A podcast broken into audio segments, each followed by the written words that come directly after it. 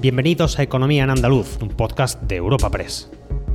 En este espacio repasamos cada semana las principales noticias económicas de nuestra comunidad. Estos son los temas que han marcado la información económica de Andalucía esta semana.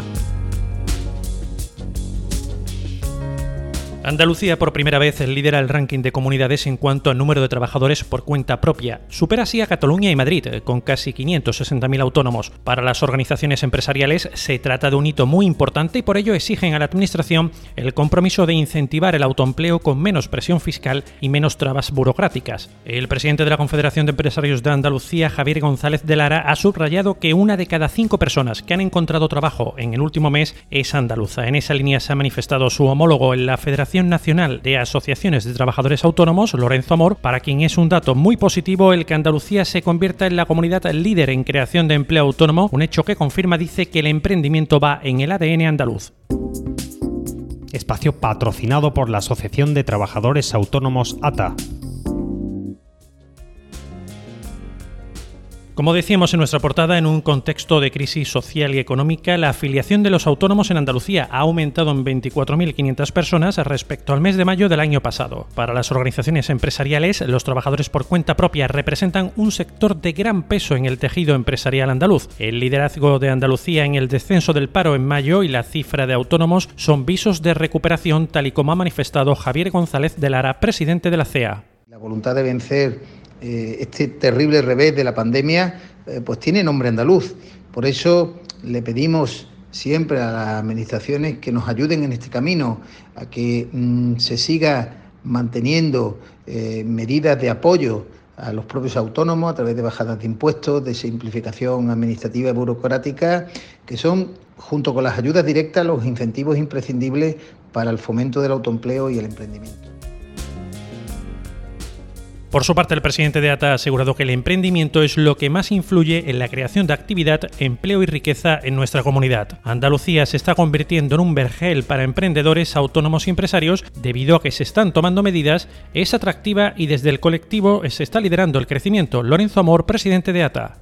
Alcanzamos un récord histórico en el mes de mayo, más de 557.000 autónomos y empresarios, con un crecimiento en el último año de casi 25.000 eh, nuevos autónomos que duplica la media nacional. Es decir, Andalucía se ha convertido en una comunidad autónoma donde vemos que están creciendo los autónomos, están creciendo las empresas, está creciendo el número de empresarios.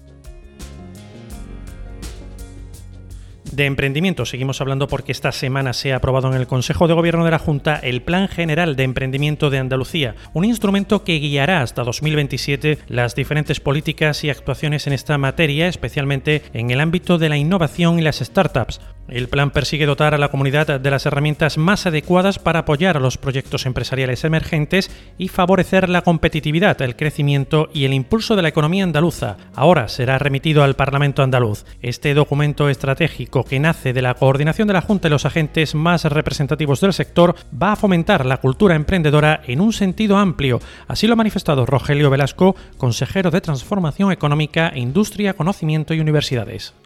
La mayoría de ellas, prácticamente el 50%, según la encuesta del GEM, no tiene expectativas de escalabilidad, no tiene expectativas de crecimiento. Esto es grave porque una empresa cuando se queda estancada eh, con un crecimiento pequeño es muy difícil que innove, muy difícil que crezca, que crea empleo, que sea más rentable, que se internacionalice y por ahí es una de las vías en las que tenemos que actuar.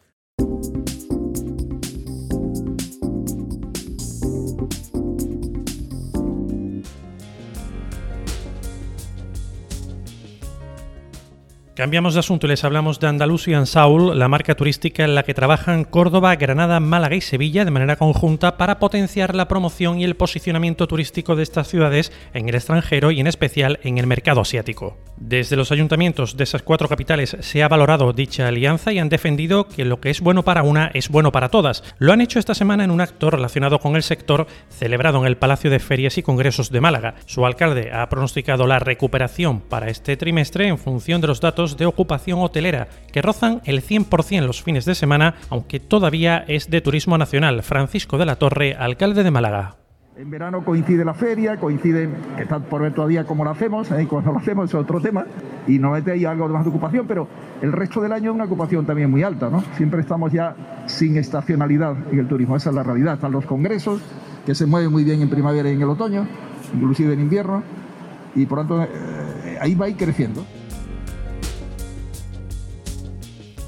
Por su parte, el concejal de Turismo de Sevilla ha indicado que por el momento todos los indicadores son positivos y vislumbran la recuperación. También ha precisado que lo que ocurra este verano en el litoral andaluz será un test importante para el otoño sevillano. Antonio Muñoz, concejal de Turismo lo que ocurra en nuestro litoral, lo que ocurra en las costas andaluzas, que espero y deseo que sea tremendamente positivo en este verano, va a ser un test importante para el otoño a partir de septiembre, que es temporada alta en Sevilla y por tanto tremendamente importante. En ese sentido, esta recuperación somos tremendamente positivos de previsiones que sin alcanzar las cifras anteriores al, COVID, pero que volvamos a la senda de crecimiento turístico.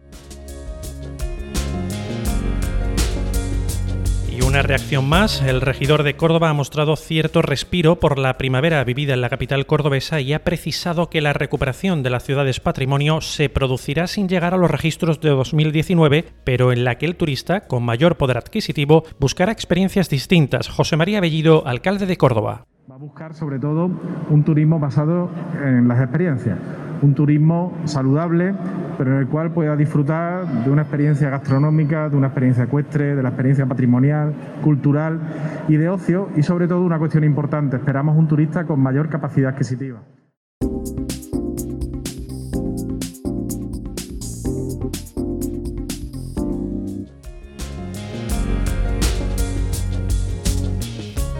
Más asuntos. Comisiones Obreras ha reclamado a Marruecos que incluya a los puertos españoles en la operación Paso del Estrecho para no infringir un mayor daño a empresas y trabajadores y a los cientos de miles de usuarios que cada año cruzan el estrecho. Entre los trabajadores afectados, el personal de flota y tierra de las navieras, las agencias de viajes, el sector del transporte por carretera, amarradores y profesionales de la hostelería. En este sentido, el sindicato ha solicitado al Gobierno de España que mantenga e intensifique junto a la Unión Europea las gestiones para que se mantenga la OPE. Miguel Alberto Díaz responsable de la Federación de Servicios a la Ciudadanía de Comisiones Obreras en el campo de Gibraltar. Entendemos que perjudica a la situación agónica que viven cientos de empresas y miles de trabajadores que están viviendo en una situación de ERTE por la inactividad producida por el cierre de la frontera, perjudica a los propios ciudadanos magrebíes que tienen que pasar por, nuestra, por nuestro estrecho, por el estrecho de Gibraltar, y entendemos que el Gobierno y la Unión Europea tienen que tomar carta en el asunto.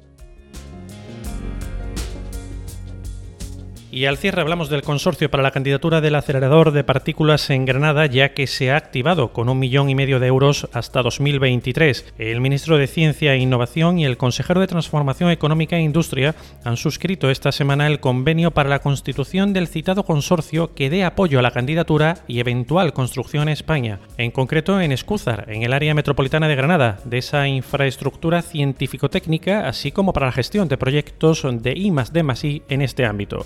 España avanza así en su apuesta para que este proyecto se instale en Granada, una iniciativa conjunta con Croacia que cuenta con el aval del programa de fusión europeo. Pedro Duque, ministro de Ciencia e Innovación.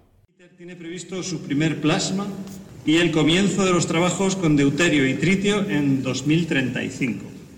Este experimento puede cambiar el futuro de la humanidad y el convenio que firmamos hoy es un paso para que España y Andalucía y Granada sean protagonistas en esa aventura. La construcción de IFMIF Donés es uno de los pilares de la hoja de ruta para construir una planta demostradora de producción eléctrica de fusión.